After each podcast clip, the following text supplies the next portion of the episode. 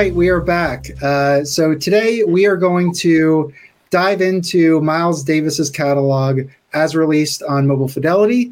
Um, so there are, in our research, we uh, counted 18 titles that we're going to get into.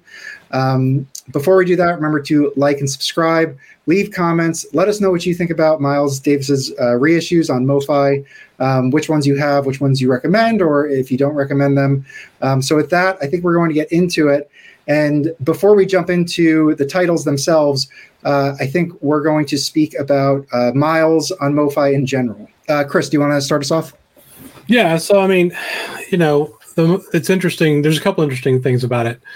The first, I think, is that you know part of MoFi Gate, which we didn't make a bunch of videos about, right? Um, we found out that lots of the titles MoFi has done are digital, and all the Miles ones are. They're all DSD, right? Mm-hmm. Yeah. But they all, I mean, all the ones I have at least sound completely amazing. People like Joe Harley say they sound better than the originals that he has in his collection. Mm-hmm. Yeah. Um, so that's yeah. kind of the first point, and to me, and the second point, we can go back to the second point is these things are available now. I mean, not maybe not all right now, but they've been mm-hmm. re-releasing them consistently over the last few yeah. months. They're sticking around. It's not like they're gone in five seconds like they used to be. No, I don't know if that's um, a result of the market softening a little bit, or the MoFi gate turning people off to them buying the titles, or pressing capacity opening up. I don't know, but I think yeah. those kind of two points are interesting. Yeah, very good point, Chris. I think it's like a conjunction, a combination of everything. First, uh, the FOMO was kind of decreasing, going down. Um, yeah, there's repressing. The more they repress, I mean, more people already have it, so new people are buying, and maybe not at that such speed, you know. Mm-hmm. And uh, one thing I find interesting about those titles that even before the whole MoFi gate or whatever you want to call, they're already unanimously uh, loved by people. Right? They sound amazing. They're great. They're great. That's why they uh, aftermarket pricing was was so high. And then after everything was revealed, um, people still praise them. And uh, I think that means something. First, the work was really good. Second, the music's outstanding. It speaks for itself. And third, uh, guys, if digital is well done, who cares? I think that's one of the very important points to, to be remembered there as well. All right. So what we'll do is because there's 18 of them, and we are going to touch on each of those. Uh, we'll set it up with when it was recorded, when it was released, the lineup, and then we'll go through when MoFi reissued it. And mm-hmm. based on our research, the earliest uh, LP reissue that we could find. Um, so we'll just jump into it now. So mm-hmm. the first in chronological order of Columbia release day is uh, round about midnight. So this is Miles coming from uh, Prestige, and he's with his old or his first quintet crew um, on Columbia. So this was recorded in 1955 and 1966, a few different session dates, and it was released on March 4, 1957. Mm-hmm. And as mentioned, it's his old crew, which includes Miles Davis, John Coltrane, Red Garland, Paul Chambers, and Philly Joe Jones. Mm-hmm. Yeah. Uh, so this was released on Mobile Fidelity. The earliest LP or double 45, um, whichever it was, is uh, 2013. Mm-hmm. And you have that one, Felipe? Yes, it's right here, Chris. Round midnight. I do not have the speaker's corner. That's my only version, and uh, it's one of the best mono records I have. Not only Mobile Fidelity in general. It sounds very sweet, warm, um, very defined. All the horns are very clear. The bass is very filling right? And, and let's remember those uh, first records on Columbia that we're going to talk about. Miles was still under contract with Prestige, but when he was approached, he got a really hefty deal uh, with Columbia, and I mean, it was the biggest studio, the best. Uh, so he was already recording with Columbia, but still had it was on contract with Prestige. So that's the recordings here. They they were way earlier than the actual release of them. Yeah, I was surprised to see the recording sessions were from 1955 and 1956 because I think he was still doing Exactly. so yeah, when he was kind of pressed to do Porgy and Bess and um, uh, kind of blue, he had to you know what? Let's uh, speed it up. Let's record. Let's cut those four records that he, he cut that we know so well. Yeah. Uh, and then after he he signed a contract, Prestige was done. Then he those records were actually released. So is that a 33? The the the MoFi release of that one? Yes, Okay. it's a 33 single record. Now I have the speaker's corner, and it's okay. Um, I mean, yeah, I have the speakers corner. I think it's pretty good. Yeah. This one, you know. So that's another pressing that's available, but I would I, I want to replace this obviously with the MoFi whenever it gets re I, repressed. I think, yeah, the MoFi is one of the best on the batch there, for sure. For Now, sure. this one is analog, but it's probably you know a tape copy Mhm. that they had or whatever. Yeah, You know. which know which tape it is. Yeah, switch. Yeah, But yeah, I mean, I love Roundabout Midnight. It's one of my favorite Miles records. I, I didn't realize it was that ear- it was recorded so early. But that makes sense. Um, so this is actually the first great quintet, then, still, right? This is first great yeah. quintet, and they're doing standards, mostly jazz standards. So, obviously, "Round Midnight" is a monk song. They do some Yeah. Charlie Parker, Cole Porter, Tadd Dameron, Stan Getz. Um, so, yeah. no no original um, compositions here. And that's which recorded was- at 30th Street as well. That's a good question. This is recorded Columbia 30th Street. And again, this, these recordings are from the, his uh, earlier collaborators. He was a big fan of Charlie Parker, you know. Yep. So that makes sense. Yeah. that He chose. And let's remember, 55 was the year uh, Miles was like re reinventing himself. He was out of drug addiction, the heavy addiction that he went to the late 40s to like 53, 54. So he was really uh, on a different path at this point. Yeah. Hey, uh, before we move on, since this is, I think, maybe his first release on Columbia. All right, so let's move on to our next release. This is going to be Milestones. So this again is going to feature most first quintet, and then with the addition of Cannonball Adderley. Yeah. This is recorded in February and March 1958, and then Mhm. released that September. And I'm just double Yeah. checking the lineup, and yes, that is the case. So it's it's Mhm. a sextet with Cannonball and the the first quintet. Yes, I mean, I, I love this one. Um, Miles, this t- the title track's awesome. It's Yeah. one of Yeah, one- yeah. And then the, the the version of Straight No Chaser on this is really good too. Mhm. Yeah. Really enjoyed it. But um, Yeah. this one sounds amazing. It's another 33. Yeah. Um, The, yeah, the title track "Milestones" was his actual first modal composition, considered to be. oh, that's cool. No. So this was in 50. This came. This was recorded in 58 and released in 58. So this was recorded early '58 and then released 58, in yes. uh, September.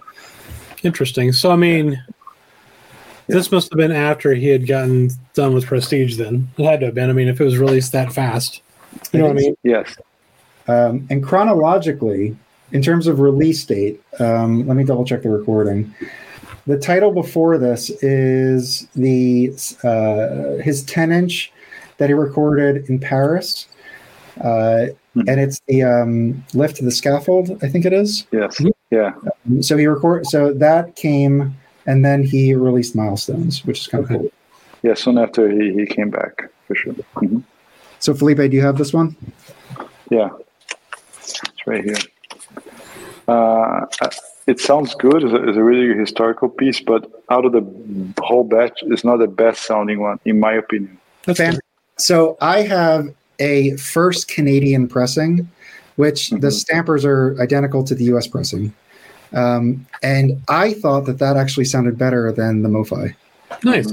Yeah. So Interesting. um, yeah, I think that one that one wins out. Uh, So you have this one too, Mike. You have milestones. I have milestones, and then yeah. Okay, cool. All right. So the next one here is Porgy and Bess. So this is going to be the first one that MoFi put out chronologically. Uh, Mhm. that is his collaboration with Gil Evans. Mhm. Okay. Yeah. So now this is kind of a whole different type of recording session. Uh, Mhm. Recorded in uh, July and August over four different sessions in 1958. Released Mhm. March 1959. Yeah. Okay. And the uh, the musicians are there's a lot. So you have Miles Davis, Ernie Royal, Bernie Glow, Johnny Coles, and Louis Mucci on trumpet. We have a a uh, four member trombone sec- sec- uh, section. Julius Watkins on French horn, Bill Barber tuba. We have a lot of people. There's there's flautists. Yeah. There's Cannonball Adderley's on this. Paul Chambers, Philly Joe Jones, Mhm. Jimmy Cobb, and then Gil Evans is the arranger and conductor. Yeah. And obviously, they're doing uh, songs from Porgy and Bess?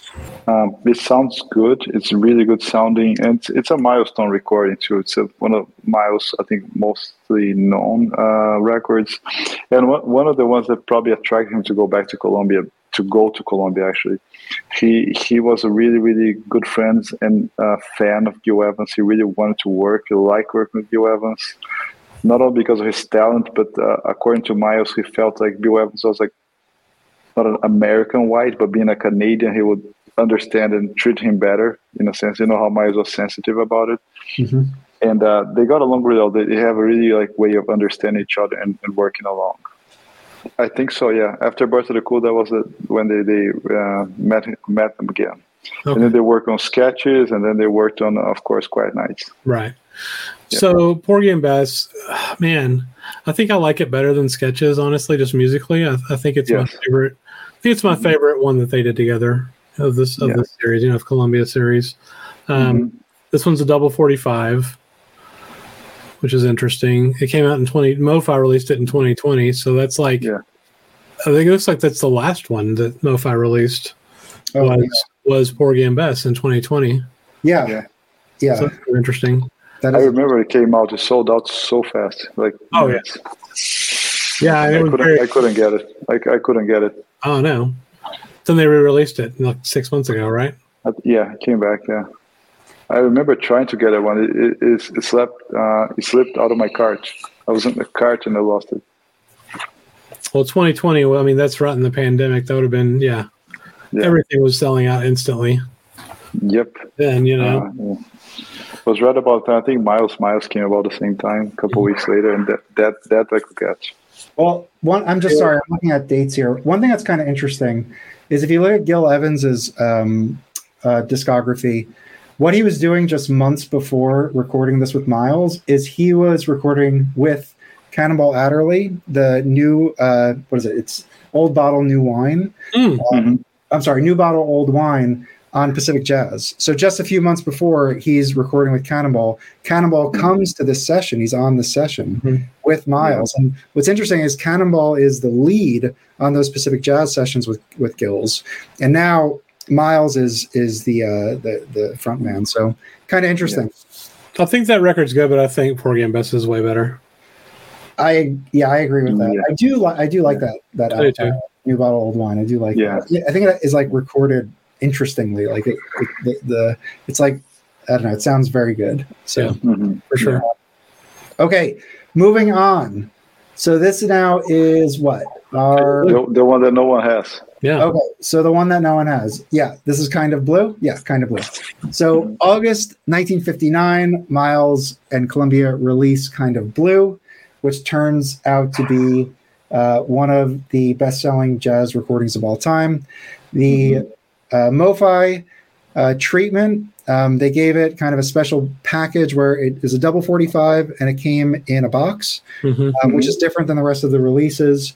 Yes. I, I don't have this copy. Um, I think all of us have one version or another of the UHQR at this point. Yeah. Yep. Uh, mm-hmm.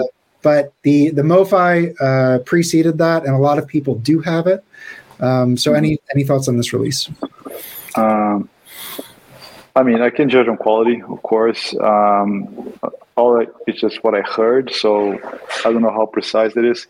Some people don't like the mastering uh, on, on, the record. Say it sounds. I heard people say it sounds too bassful. Some people say it sounds too harsh on the top. I am not sure, so I am kind of skip on that. I think for about the same price, you can get a, a really good uh, cut on the UHQR. I think the 45 is still available. Yeah. Or, or, you know, get some early pressing. There's so many variations of this record. Yeah, I would say that I've never heard it either, but it's kind of universally panned compared mm-hmm. to like the UHQR or just like an OG. Yeah, yeah I've heard that as well. Um, yeah. And just to uh, go over the personnel, we have uh, Cannonball on alto, Coltrane on tenor, Bill Evans on piano, except for Freddie Freeloader, Wynton Kelly on Freddie Freeloader, Paul Chambers and Jimmy Cobb. Mm-hmm. And I, this is a record that's noted for, you know, being a a huge hit and in the uh, modal idiom. I think Wynton Kelly is also on all blues, if I'm not mistaken. Okay, all right. Yeah. But I mean, it's my favorite Miles record still, though. Like, regardless of MoFi or whatever else, I love Kind of Blue. Yeah, it's yeah. amazing.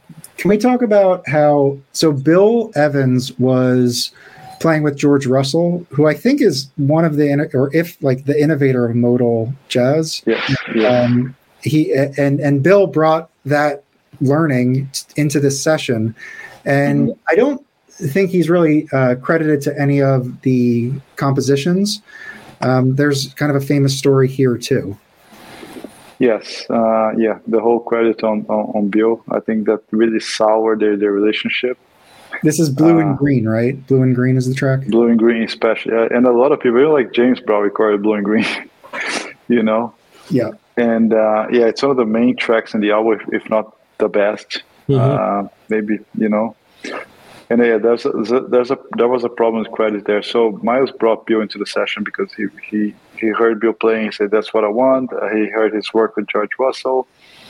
Uh, but at the end, yes, it, it didn't work very well. Um, you know, there are many versions to the story, but yeah, he didn't get credit for uh, uh, the, the lines that he put there.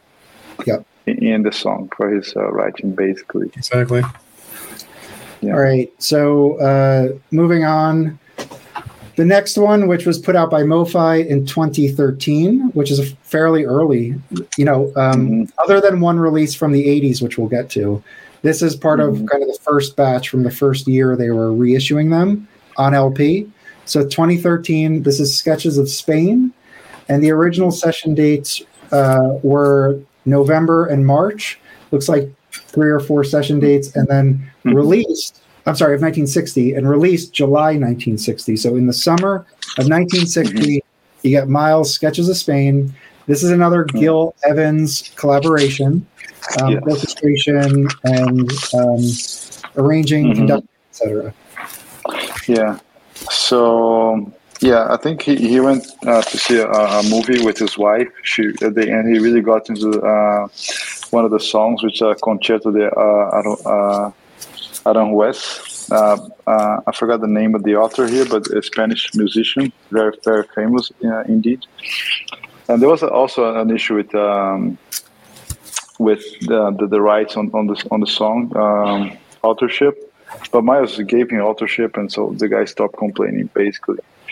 And um, they had to work with classical musicians. Miles was not very, didn't work very well. It was a really hard session to accomplish because he was into the modal, uh, into uh, a lot of uh, improvisation, and the um, the classical musicians working. They were very precise, but they didn't have the improvising kind of. Uh, sense. So that was a big frustrating for him and for them as well. So he wanted improvisation, they wanted precision. So it was very hard to wrap up the record. It was a very tense session, and he swore he would never do that again. But he did. Yeah, Um, yeah, that's. I mean, that's definitely an interesting story. Um, the the output though was amazing, right? Like Sketches is a great yeah. record. yeah, yeah. It's a great one, yeah. And just to hit on some of the, you know, my personal favorites on here, we have Johnny Coles on trumpet, which there's a classic series, Johnny Coles, Little Johnny C, coming out on uh, the classic Blue Note series. That's great. You have Elvin Jones on percussion, Jimmy Cobb on drums, Paul Chambers on bass. Uh, you have who else? Um, that's everyone I recognize here. But it's Yeah. it's another you know large group. It looks like maybe like 25 people on it. Mhm. So What do you think about the Is it- sound on this Mo on the MoFi version, Felipe? I like Chris. I have an OG stereo, six eye, the whole the whole thing. Uh, it's a very silent record, so the quality of the vinyl here really makes the the, the sounds uh, stand out a little better. I think it's more clearer, sharper.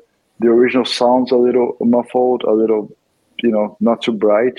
Right. So I think I think this MoFi release really, really, everything shines through. Everything. It's, it's be- yeah, it sounds better than an original for sure.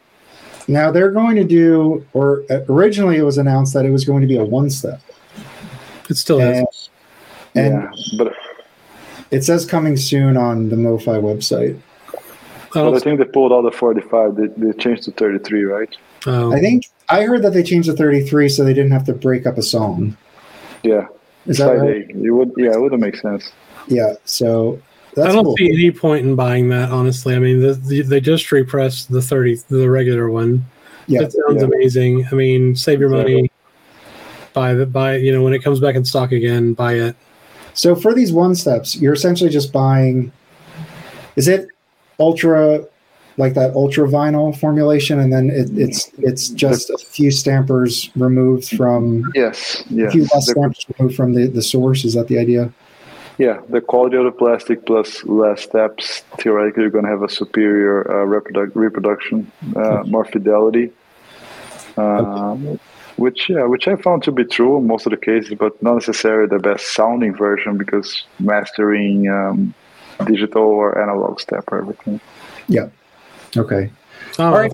Personally, I mean, it's Yeah. something insanely special. I didn't buy the Michael Jackson Thriller. Yeah. Like, I just don't want to spend hundred dollars on a record anymore. Yeah. Yeah. They haven't put one out that I wanted so far. Yeah. Okay. Uh, all right. The next one's interesting. So after Sketches of Spain in like chronological Columbia release um, order is Someday My Prince Will Come. And uh, this came out in 1983 on Mobile Fidelity. And I'm sorry, I, I do want to correct one thing. We are only touching on titles that MoFi released. Yeah. So um, there are titles that will fall in between some of these uh, releases we're speaking about. We're just touching on the ones that MoFi released. So, so in order of those MoFi released chronologically by Columbia, we have "Someday My Prince Will Come." This is 1983. Um, and do any of us have this release? I don't have this release, but let's talk about who's on it and talk about the record a little bit because I have a different release, so we can talk about. That's Okay. Hank Mobley.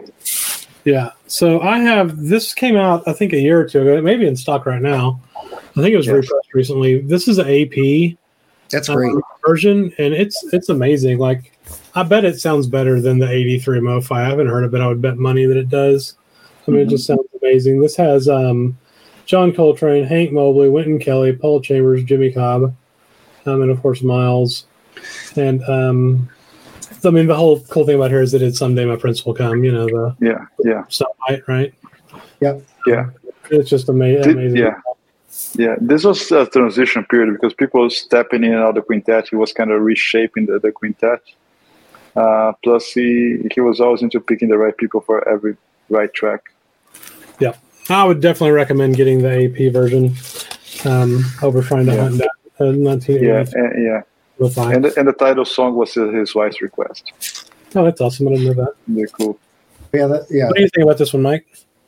Well, I'm looking up to see if Classic Records put it out because if that's the case, as we know, Chad bought Classic Records and their metal work, which means that this would be probably from the original master tape. Um, As Classic was able to get those before the rules changed where they wouldn't let them uh, leave Columbia.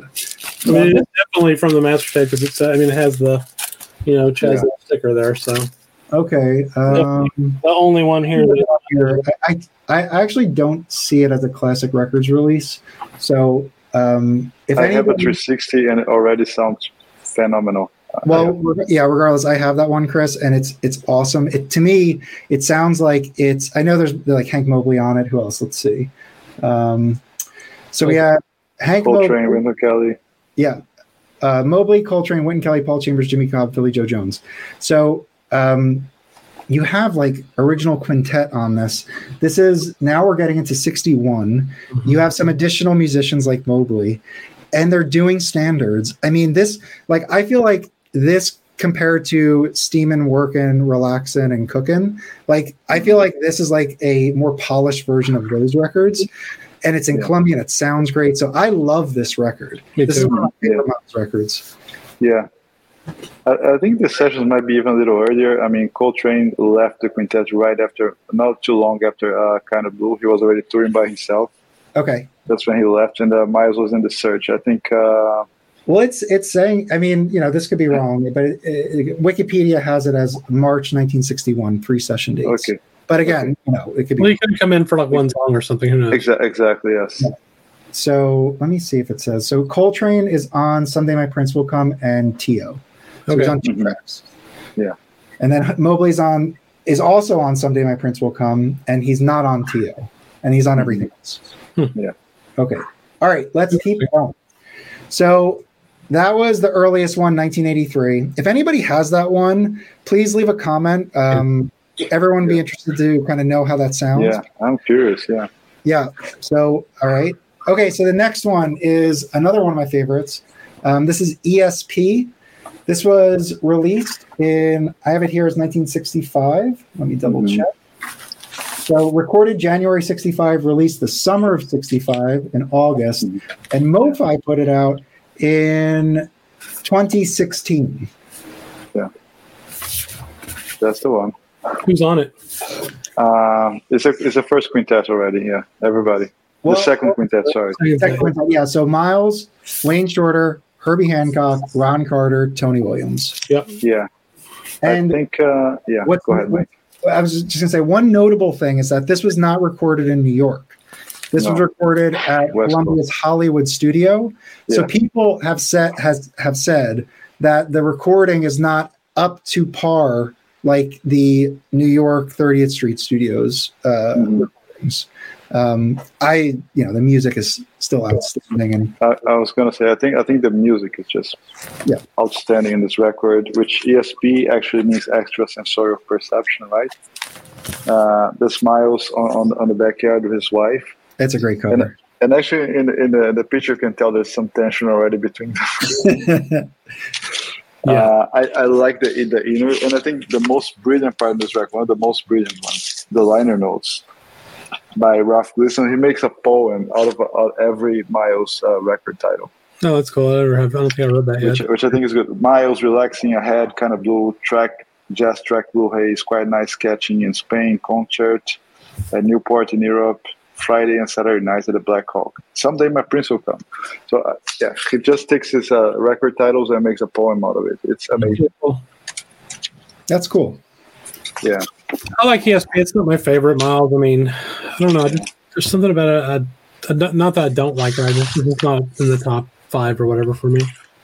I, I really like it. I have um I have the Impex pressing of it, and I, I don't have anything to compare it against. It sounds very good. I really like it. Um, Yeah, I, I think it's a cool album. Uh, Yeah.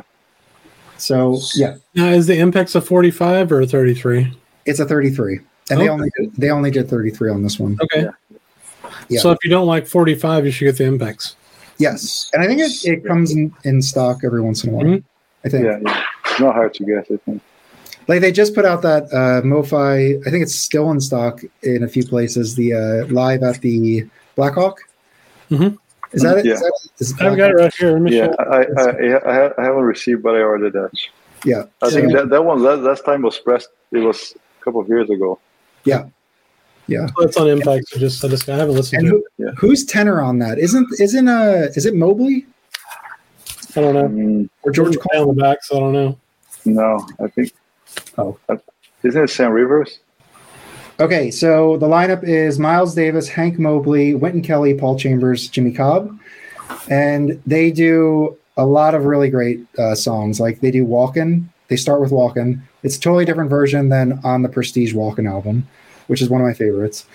They do uh, "So What," um, uh, you know, from uh, Kind of Blue, and they do "Oleo," the Sonny Rollins tune that they do on Relaxin'. So he, if I were a bell, which I think is also on Relaxin'. So Mhm. they do like a lot of the old stuff. They do different. They do some Cole Porter. So it's a really cool set, and they, I think the the it's up tempo, like pretty much. Um, Yeah, A lot of the songs. So like the So What version is very different than the uh, kind of blue version. I think actually uh, they released kind of blue in August. I think uh, by next summer he will he will never play uh, so what in the, the the right tempo again. He will always play faster. Yeah, I like it on. They do it on Four and More, right? I think it's the opening Yeah. track on Four and More. Let's talk about that because that's next. Uh, yeah, so Four and More is next. Great. So Four and More recorded February 12, 1964 at the Philharmonic Hall in Lincoln Center in New York City. Mhm. It was released two years later, January 17, 1966. And this one features Miles George Coleman on tenor, Herbie Hancock, Ron Carter, and Tony Williams on drums. So no Wayne. No Wayne on No. this. Oh, wait, when was the last one to join? Okay. Yeah. So do you have this one, Felipe? Yeah, I, I, have, I mean, I have uh, both uh, both parts of the concert. Yeah. Oh, nice. Yeah, yeah. Can you speak, can you speak to that? Um, the differences between those two records? I mean, yeah, Four More is like really fast paced, up tempo, uh, you know, different. Also, it's an original master recording, uh, Mhm. different from My Funny Valentine, which is uh, MFSL All right. strip. Yeah. I mean, just the, the songs are completely different uh, in a sense, the way they're played. Uh, they're both stereo, not mono. I always thought this record was mono, but when I got it, uh, it's a stereo recording. Now, are they doing I mean- ballads? Are they doing more ballads on that one? Yes, yes. All blues, for example. Uh, I thought about you. Uh, let me see what else in here. Yeah, it's very more ballad. It's so mellow. My Funny Valentine, of course. Stella by Starlight. Okay. So yeah, it's a really mellow, slow, intimate record. And this is exploding. First time I heard that, I said, "Oh my gosh, what, what's happening here?" Tony Williams like steals the show. This is Tony Williams' record. And it's it's so these were the same show. They're different Yeah. uh, songs, and they basically put the upbeat songs on Four and More, and the, Yeah. the, the the ballads on My Funny Valentine. In order of release, that Four and More came out in January of '66. Mhm. Yeah, My Funny Valentine came, came out in February, so they put it out one after the other. yeah, yeah. And in terms of release order for Mobile Fidelity, it was 2013 for Four and More and 2016 for My Funny Valentine.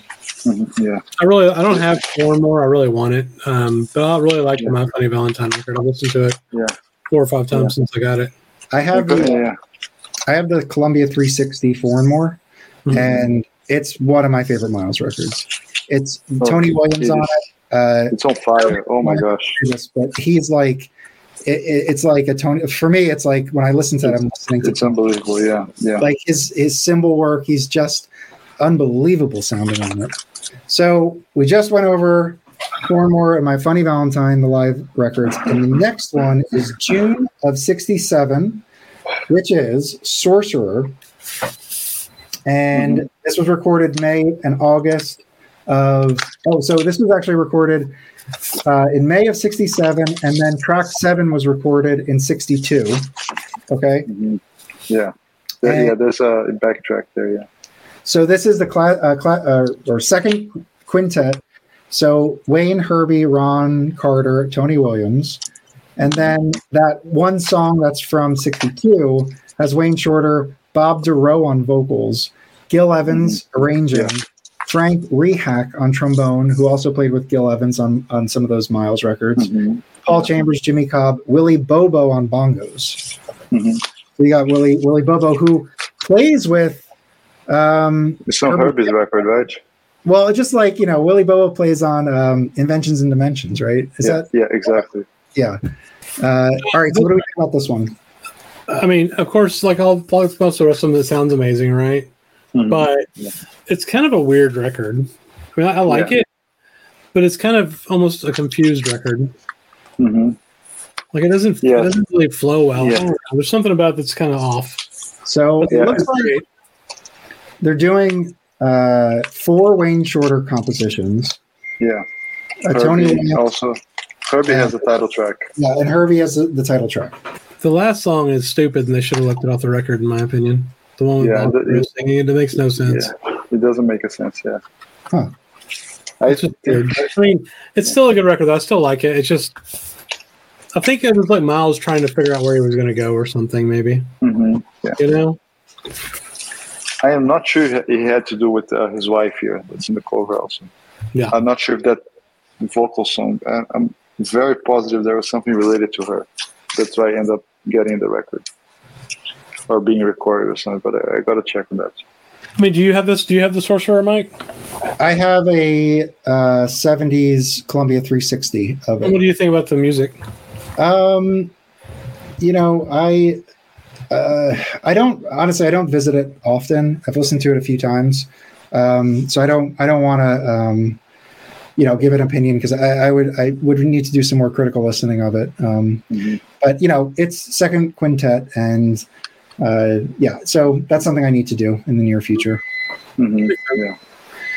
Uh, all right, so moving on, we are now moving to this one is a great one, Miles Smiles, which was recorded in October uh, 24th and 25th, 1966. February 16, and it was released February 16, uh, 1967. And this is, I'm pretty sure it's second quintet all the way through. Yes. So Wayne, Herbie, Ron, and Tony.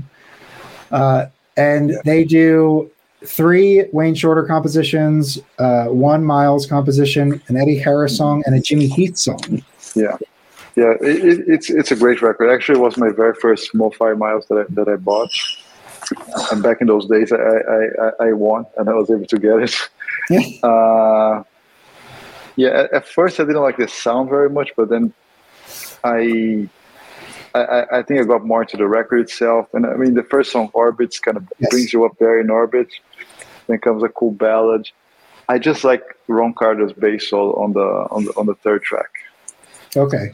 which is uh, I forgot the name here. Footprints. I just love Ron Carter's work there. I think that the whole record is just so. I think it works as a whole. It just goes up and down, but everything's so cohesive. I think they had probably their most like cohesive record on the quintet. I think. I think it's great. Yeah. I've Chris? never, I've never heard it, so I have no idea. It um I agree with Rico. The the first track is I think it's been covered a few like uh, by a few other musicians as well. It's Yeah, yeah, it's um you know it it's definitely reminds me of a Wayne Shorter uh, composition. Um, hmm it's a like post bop style in his his style. So In in a sense, it just sounds like okay, the sorcerer or something they had to do it, but they kind of refine, rework some stuff because they came so close together, right? Those two records, and I think Miles Miles they really knew what they're doing. They really, I don't know, it just sounds a, a better work, body Yeah. of work put together. yeah. I will say I never really liked the cover of it. Yeah, the cover's weird. Yeah, it's kind of kind of crap. Yeah, it's kind Yeah, it's just weird. yeah. they could have called like a Miles Off Smiles or something, but Yeah. But don't don't judge a book by its cover. That's a great one. Yeah. Um, okay. Yeah. Next one up is Nefertiti. Nefertiti, Okay, the so most like praised Nefertiti one. is an exceptional record. It was recorded in uh, June and July of '67, released March of '68. This again is second quintet, so same group, and yeah, uh, this one has three Wayne Shorter compositions, two Herbie Hancock, and one Tony Williams. Yeah, Uh, what do we think about this one? I mean it's phenomenal, right? Yeah. uh, it's great sound. It's probably the, the great the best sounding of the whole batch. I have it. It's really good, I and it think, just yeah. I think it just came back in stock, so a bunch of people are getting it right now. no. So I was just gonna say I think that the the very last few of them are like almost there's nothing wrong there. They're always like close to perfection Yeah, sound wise. Yeah, I have an OG of this that sounds pretty good. I mean, it's kind of noisy, so I, I want to get the um, hmm the MoFi for sure. But I love the record. I mean, the music's amazing. Yeah. Oh yeah. On Now, we uh, haven't done anything- We haven't done anything electric yet on this one, right? No. Yeah. No, I think no. again, this is like for me, like Tony Williams is great on this record. Yeah. Um, Yeah. Yeah. Oh yeah, it's Tony's record. Um, Nefertiti does a really good rendition of Nefertiti on VSOP. There's a Oh. really good rendition there. So who's in VSOP? Everybody but Miles, Freddie Hubbard. Yep, Freddie Overdue. Yeah, and, and later came Wynton when Freddie Hubbard kind of they he was not very reliable. That's it. Yeah. Exactly. Yeah. Yeah, I want to pick this one up. I mean, I think this one's one of the. It just seems like they were. Um, I mean, it was the fourth album by the Second Great Quintet, right? So Yeah, yeah. they were full on just burning and killing it at this point with each other. You know. Yep. Yep. Okay. Yeah. Now we have what? We have six more to go through. The next one is I think I think we kind of there might be no there isn't actually um, but the next one here is Miles in the Sky, and this one is uh, recorded January and May of 1968, released July of 68, and this has uh, classic quintet plus George Benson on electric guitar. Yeah, electricity kicks in. Yeah, Yeah, so so, right. Ron, Ron, so so electric guitar by George Benson on Paraphernalia, Ron Carter's electric bass on Stuff, Herbie Hancock's electric piano on Stuff, and Miles uh, is playing cornet on Stuff and country. Yeah. Norman Maslov has said that Miles got the title uh, "Miles in the Sky" from Lucy in the Sky with Diamonds, and it was there's a Beatle, Beatles connection there. That seems like a stretch, Mazzy. Yeah. Could have been the opposite, maybe. Yeah, maybe they stole it. I don't know. This is, to me, this is the best sounding out of all of them. Yeah, yeah. This is amazing. It's 45. Outstanding music as well. Yeah, I think it's kind of crazy, but it's probably out of the, the whole batch, probably the most accessible, uh, especially compared to like Bitches Brew or something. Yeah, you mean as far as like the electric stuff goes? Yeah, yeah. No, I- Even like, uh, yeah. it's one of my favorites for sure. hmm Yeah.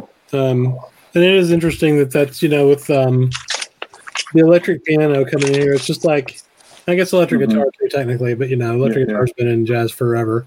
Yeah. Um, but the electric piano is just like the electronic stuff just starts to barely creep in a little bit on this record. hmm Yeah. And it's gonna creep. It's gonna get a lot more soon, right? Like it's fixing Yeah. to be full on everything he was doing. Yeah. Exactly. So I do not have any version of this record. You should get anything, even like a CD, get it. My Miles collection for I mean I have a I have a few which I'll mention when we get to them, but uh, I really fall off with Miles when he goes electric. I will say, Interesting. Uh, well, there may be a product we can talk about later that might be for you then. yeah. yeah. Okay. yeah. All right. But this one is great. Yeah. Next is a Fields. Yes. of- So yeah, so the next one is Filles de Kilimanjaro. This is recorded June and September of '68, released in February of '69, and then it says here that it was released in the UK in 1968. Mhm, Yeah. Um, Uh, sorry if I misspoke. I meant to say February, uh, yeah, 1969 in the US. Mhm, Yeah. So, So this record already has uh, Chick Corea.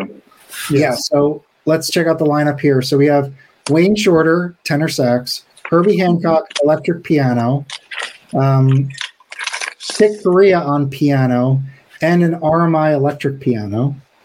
Mhm. Ron Carter electric bass, Dave Holland double bass, and then Tony Williams drums. I mean, Herbie was kind of transitioning as well. yeah. He was getting quite successful, and um, actually, Herbie's story is, is funny. He was in Brazil for a honeymoon uh, in the late uh, late '60s, and uh, he got food poison. And uh, he was being cheated by the doctor there. Uh, you know, they wouldn't allow. Oh, you cannot travel, cannot travel, just to get money out of him. then he got so delayed that Miles called and said, "Dude, what's going on? Are you quitting?" He was kind of into the mood of quitting, so that he just quit. Wow. Wow. That's how he went. I mean, musically, this is I like this one a whole lot. Um, Yeah. the the tracks with so petites ma- machines, I guess little stuff is what that means. On Mhm. you know this the, that song and then Mademoiselle Mabry, they're the ones Chick Corea and Dave Holland. They're both really awesome. Yeah. Yeah. To the sweet, uh, yeah. Frelon Brun. Uh, to the sweet means uh, suddenly, petit machin, hmm little stuff. Yeah, that's it. Pretty much. All right. And then and then next comes the four hundred dollar record, right? Oh yeah. Okay. So next we have uh, "In a Silent Way." This is recorded in on February 18, 1969, and released July 30th, 1969. Mhm. This one features Wayne Shorter, John McLaughlin, electric guitar, Chick Corea, electric piano, Herbie Hancock, electric piano, uh, Joe Zawinul on electric piano and organ, Dave Holland double bass, and Tony Williams drums. Yeah. And those guys will go everywhere afterwards, right? Uh, Mwandishi and uh, Miles Quintet, uh, Miles' uh, new band for Bitches Brew, everywhere. So, what do you think of this one, Chris? It's ridiculous. It's one of my favorite jazz records. Um, it's so Mazzy says it's his favorite Miles record, I believe. I think Bitches Brew is my actual favorite. I said kind of blue is, but I think it's Bitches Brew probably. But man, This one is this one's a John McLaughlin record in my opinion. Like he just Yeah, it's a guitar record. Yes. killed it, man. He's so good on this. And it's just kind of like a, when did it, this one come out? Let's see. So this was 69, 70, 69. 69. Yeah. I feel like this record just was like the precursor to all the shit all these other guys did in the seventies. Like Yes. you know, um, Weather Report with you know uh, Zawinul, and I mean Wayne Shorter. Um, Yeah, and uh, yeah, the uh, Mo- Mwandishi Headhunters everywhere. Those guys played with everybody. I mean Return to Forever. Weather Yeah, like this is the, the birth of freaking the Yeah. whole um, fusion era. Maybe I mean maybe that's not Mhm. true. Yeah, yeah. like- I really like it. It's it's Yeah. really good. Yeah, yeah, he was definitely looking ahead, and um, yeah, he, he crafted really well the sessions. He knew what he wanted. Yep. He knew what he wanted. So, don't you have this one, Mike, at all? I did get this one, um, and I had a '70s uh, Columbia 360 that I think sounds great. Um, but as Felipe mentioned, this one uh, on the I, ha- second I have the, I have that one. The Mo-Fi sounds better. well the, the, on the secondhand market, um, this one got to extraordinary prices. So when it came back, I, I was like, well, let me get this thing because, you know, it, it seems like, uh, you know, one that everybody really loves. So I did pick it up. Mhm. Um, so I do have this one. So it was up to like four hundred bucks. well, you got that close, yes. I think even this Wow. one in Bitches Brew, yeah, Wow. yeah, yeah. So Well, that's kind of an interesting point too, right? Because I think we all thought that at least that one in Bitches Brew too, we're never coming back again. You know, right. It said sold out, right? Like it said Yeah. sold out, like they were never going to get repressed. And then all of a sudden, it's like "Pfft, here they are, Yeah. Yeah. you know, which is great for us. It's just kind of weird. Which is probably why those prices went up because people just Oh, thought. Yeah. this is the yeah, only they're done. Yeah, they're done. Yeah. Mhm. So yeah, I did pick up that. I picked up that in milestones, and maybe a, a third one together. They did like a big release, so I got Yeah, those. yeah. Um, but yeah, yeah, it's a great one, and Mm. Yeah, for pe- like for me, uh, who wasn't particularly interested in the Miles Electric period, I think this this is, was a good first step for me Mhm. to it. Um, it's very different than uh, what I you know thought it would be. hmm Um, so it's a great one. Next, Okay, so we have three more. The next one is a big, heavy hitter. We're talking Bitches Brew. We're talking 1970.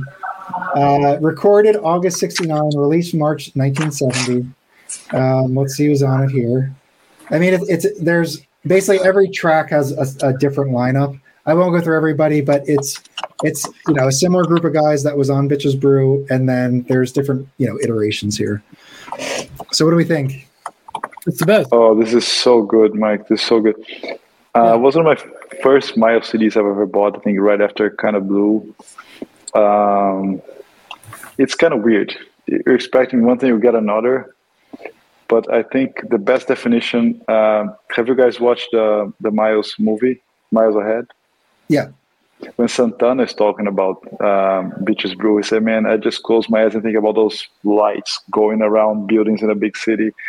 You just close your eyes and then, and especially if you had a drink or something, it just takes you somewhere else. And uh, it's an immersion process. It's not easy to digest. I think uh, it's very like thrown away bits and pieces here and there. Lots of space also, Oh, for sure. which uh, yeah.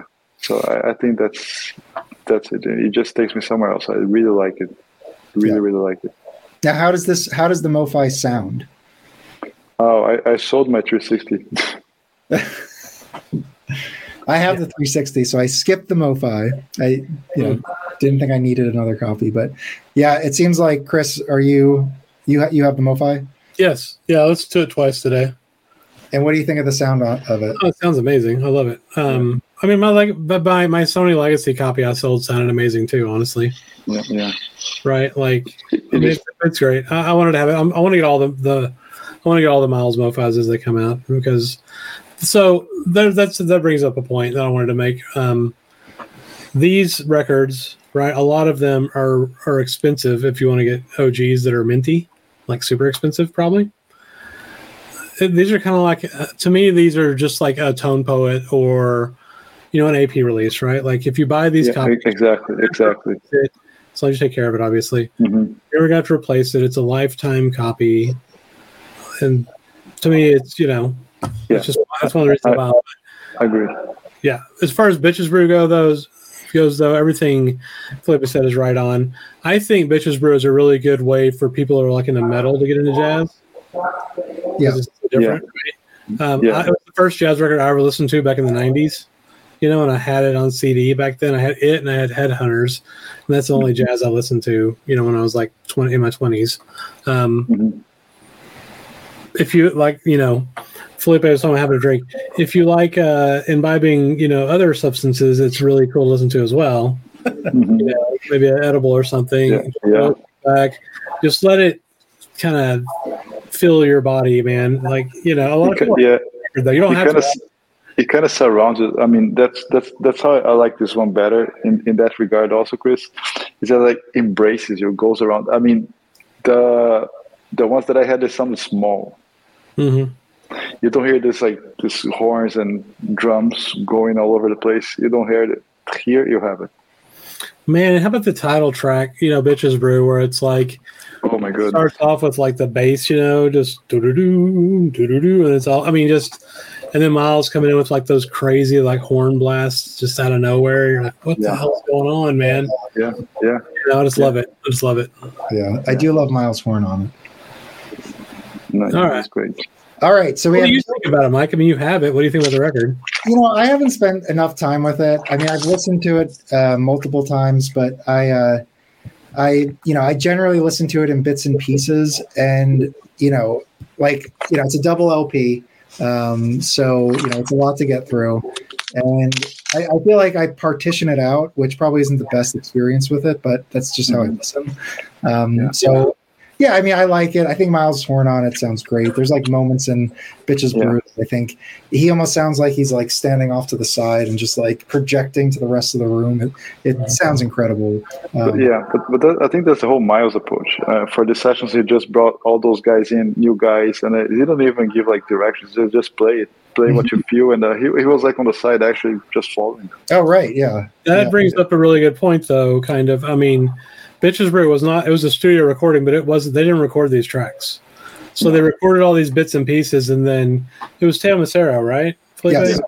Yeah. He went into the studio and put all the tape and cut all the tapes up and made the album. Yeah. Which is, you know, I mean, Oh, the really? jazz, the jazz, like, you know, purists of the time Oh my really. gosh. Yeah. that shit. Yeah. What the Yeah. fuck? You know, Yeah. Yeah, Yeah. yeah. It, it's, it sounds like a well crafted disconnection. exactly, dude. It's and yeah, that, know, that is a huge thing. You know, it, it, it sold a lot of copies too when it came out. I mean, it's like, you know, kind of blues up here. Well, Bitches Brews right after it as far as sales go. Yeah. yeah. Um, and you know they were freaking out, man. I would like to see what Stanley Crouch had to say about this record when it came out.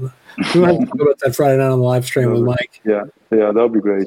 there's um there's a record by Lennie Tristano on Atlantic. I think it's from like 58. It's probably earlier than that.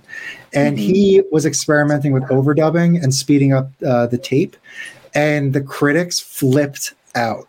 Mhm. They were like they just, you know, And it became so common afterwards, speeding up, uh, slowing up, slowing So down he- the tape, getting to it hear back. in 1970 that the critics are still kind of you know Yeah. upset with that is uh is just interesting you know The, Yep. the chipmunks. jazz like uh, cr- creates uh like a dogma or something or like you know like a rule-based system and i feel like the the old guard is um you know a long Well, time it was the critics, though, right? Because the musicians are always pushing. We're always right yeah exactly. Yeah. Yeah. Yeah. like, yeah, no rules, man. Like, come on. Mhm. and it, at this time wasn't miles trying to push for like big concerts like like wasn't like Actually, so actually, when uh, he, he was kind of he was kind of low. He was doing making good records, uh, but he was not selling much in the late '60s. So when uh, Clive Davis joined uh, the label, he said, "Miles, you got to do like these other guys are doing." He he pushed more into like a more commercial side. He knew how to explore Miles commercially better. He put in the big festivals. Yeah, that was all Clive Davis.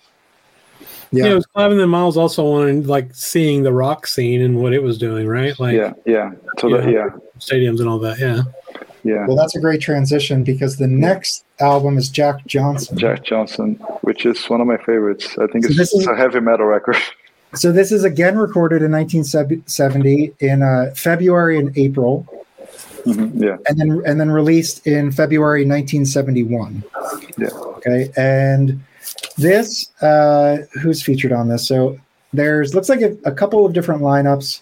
Sonny Yeah. On electric guitar, Chick Corea, Dave Holland, Jack DeJohnette, Bennie Maupin, uh, Billy Yeah. Cobham. Billy Cobham, Herbie, uh, bunch of people. There's a few people I'm not familiar with here, like um, Yeah, yeah, Brock Peters, Michael Henderson, Steve Grossman. yeah, So, yeah. That's so what do you think of this one? And if, Felipe, can you talk about the style difference here from some of the? Oh yeah, it's. I think. I think it's what. I think the first jazz record, like full guitar, full blasting, it sounds like a metal record in a sense. It's very heavy, not not like in distortion and stuff, but the way the guitar rips through, uh, the presence of the electric instruments. But I think the guitar dominates this record. It's a guitar record for sure. So it seems like Bitches Brew and Jack Johnson are like maybe entry points for a lot of rock Yeah. guys into jazz. Yeah, and and also Jack Johnson. I mean, the whole concept of Jack Johnson, the fighter. I mean, the racism and and everything. So I think express a lot of the anger that Miles had. Miles had towards this.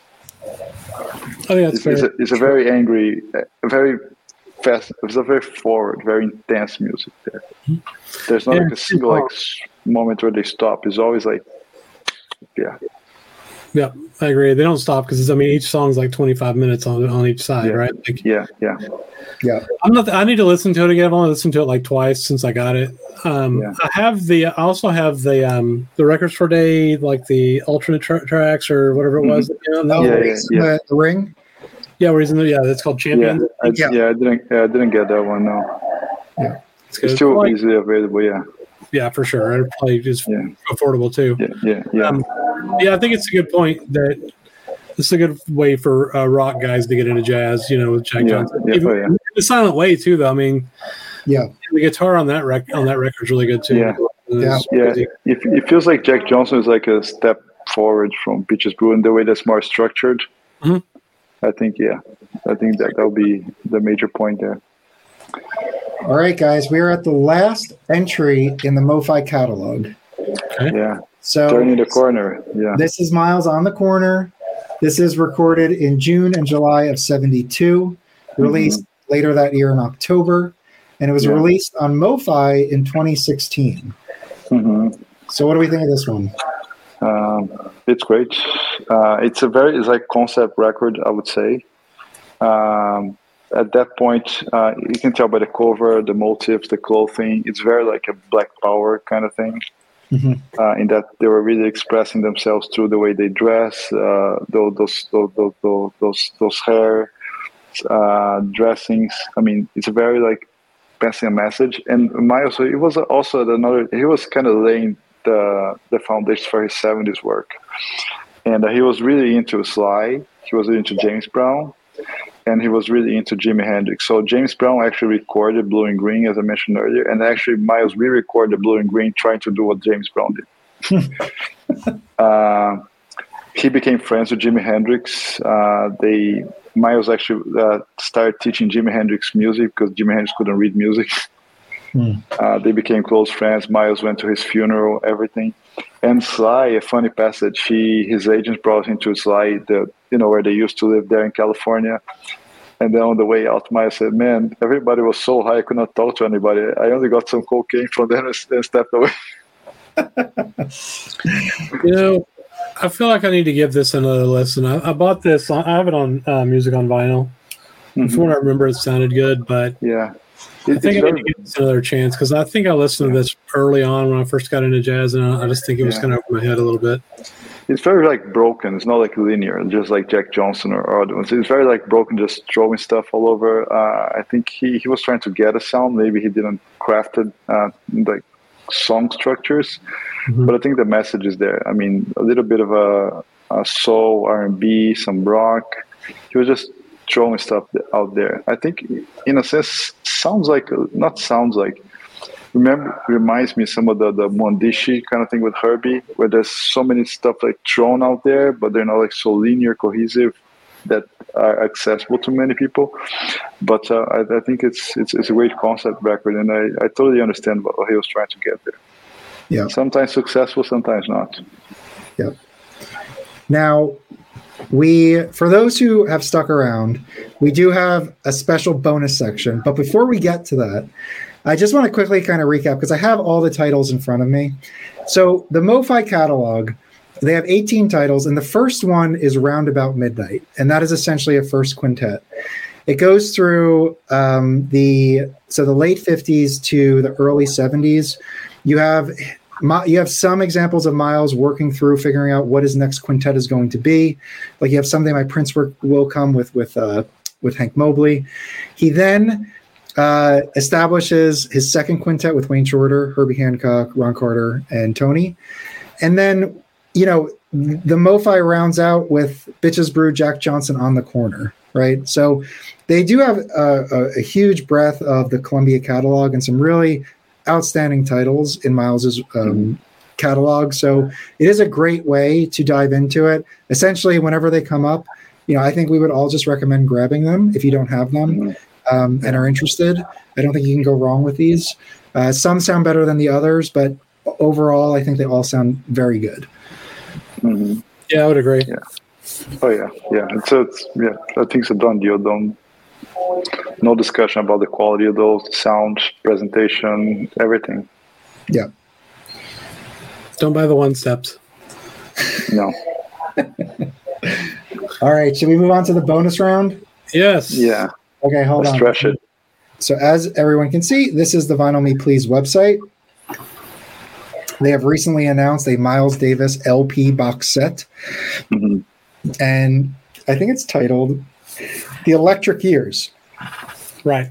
So, what do we think about this? Should we go over all the titles and what are we doing here? Yeah. So, um, so the first note is it's the electric years, right? Let's look at the titles, I guess. Okay, let's see if they break them out here. Yeah, just some. Uh, yeah, there's um. Here we okay. go. So it goes from in a silent way. We talked about in a silent way, bitches brew, a tribute to Jack Johnson, same record, right? Different cover. Mm-hmm. Yeah. On the corner. So those are all on MoFi, and we talked about them, right? The things that aren't is the Live Evil record, which is which is live, obviously. Mm-hmm. Big Fun, which I've never heard, and then Get Up with It, which I haven't heard either. Now, is Big Fun a Gil Evans record? I don't think so. No, yeah. No, no, no. Is, yeah, they're all 70s. They're all 70s, like uh, more like soul rockish. Very, yeah. yeah. I actually was sampling this because uh, uh, Rev Rock and Rollin', uh, mm-hmm. my pastor. Yeah, he posted, yeah.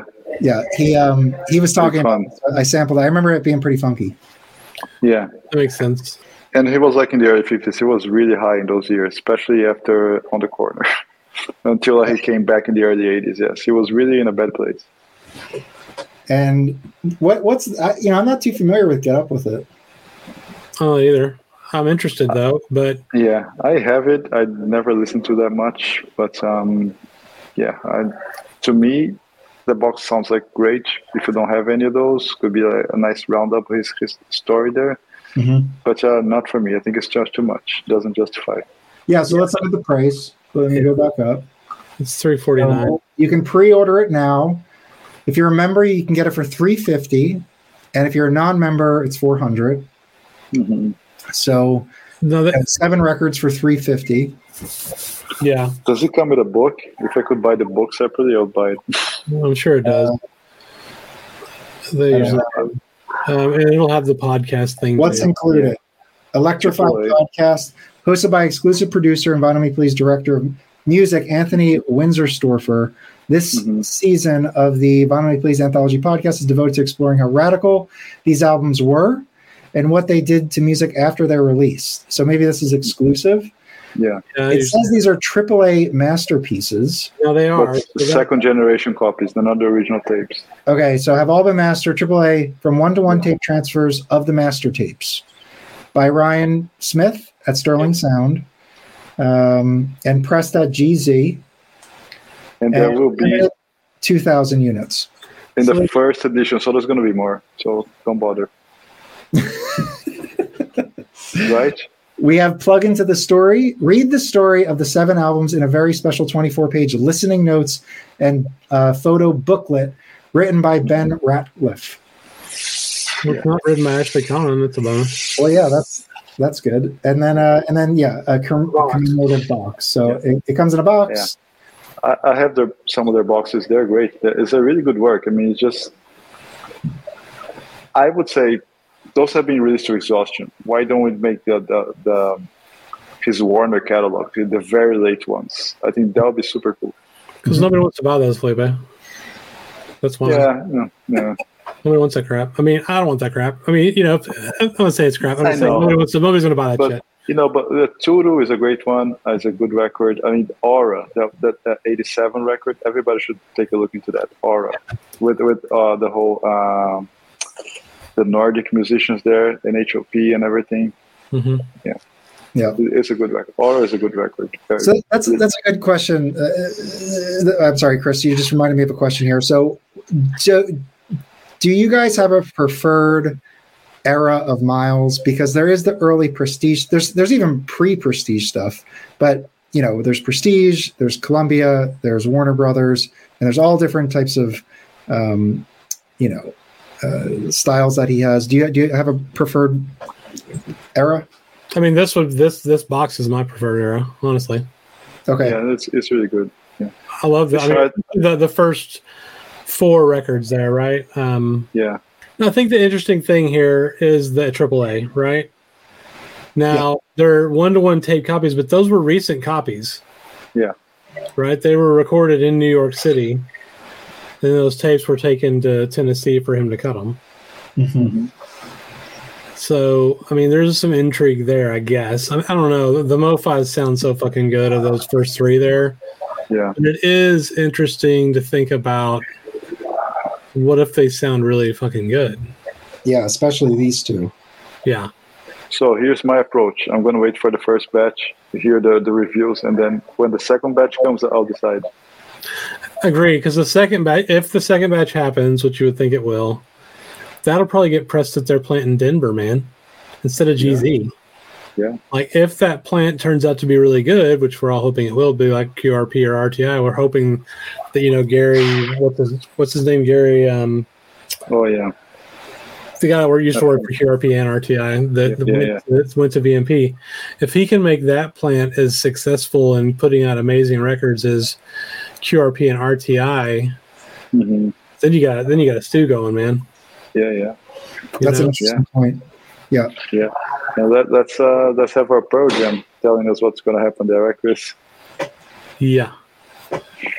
Yeah, I mean, so that I think I'm gonna definitely set this one out. I mean, I have half the records already. I'm not gonna spend 400 bucks on No, for yeah, three records. Like, I already have the MoFis and shit. There's no reason Yeah. for me to buy Yeah. this. yeah. Get the OGs; they're going to be AAA.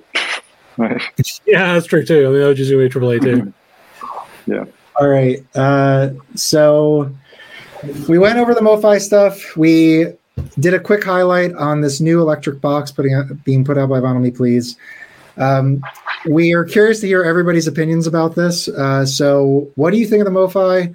Um, what do you think of this box? Um, are you going to get it? Uh, what are your favorite MoFis? Whatever uh, comes to mind, just drop a comment. Uh, remember to Mhm. like, subscribe, hit the bell. We live stream every Friday, Yeah. 8 p.m. Eastern. We also jump on um, Rob the Wax VC, the Waxed VC's live stream during the week. So uh, make sure to sub up to him. Um, Yeah. And yeah, I mean, a- any last uh, thoughts here? No, I think it was a good review. Um, you know, great idea to revisit. And uh, two points: how great uh, Miles' music is, and uh, don't get convinced that just because it's digital, it's not good. Yeah, I think that I agree with that, Flip. I also really enjoyed um, recording this with you guys. This was good. It was awesome. Yeah, for sure. pretty good. All right, great. All right. Thanks, everybody. Thank, Thank you, guys.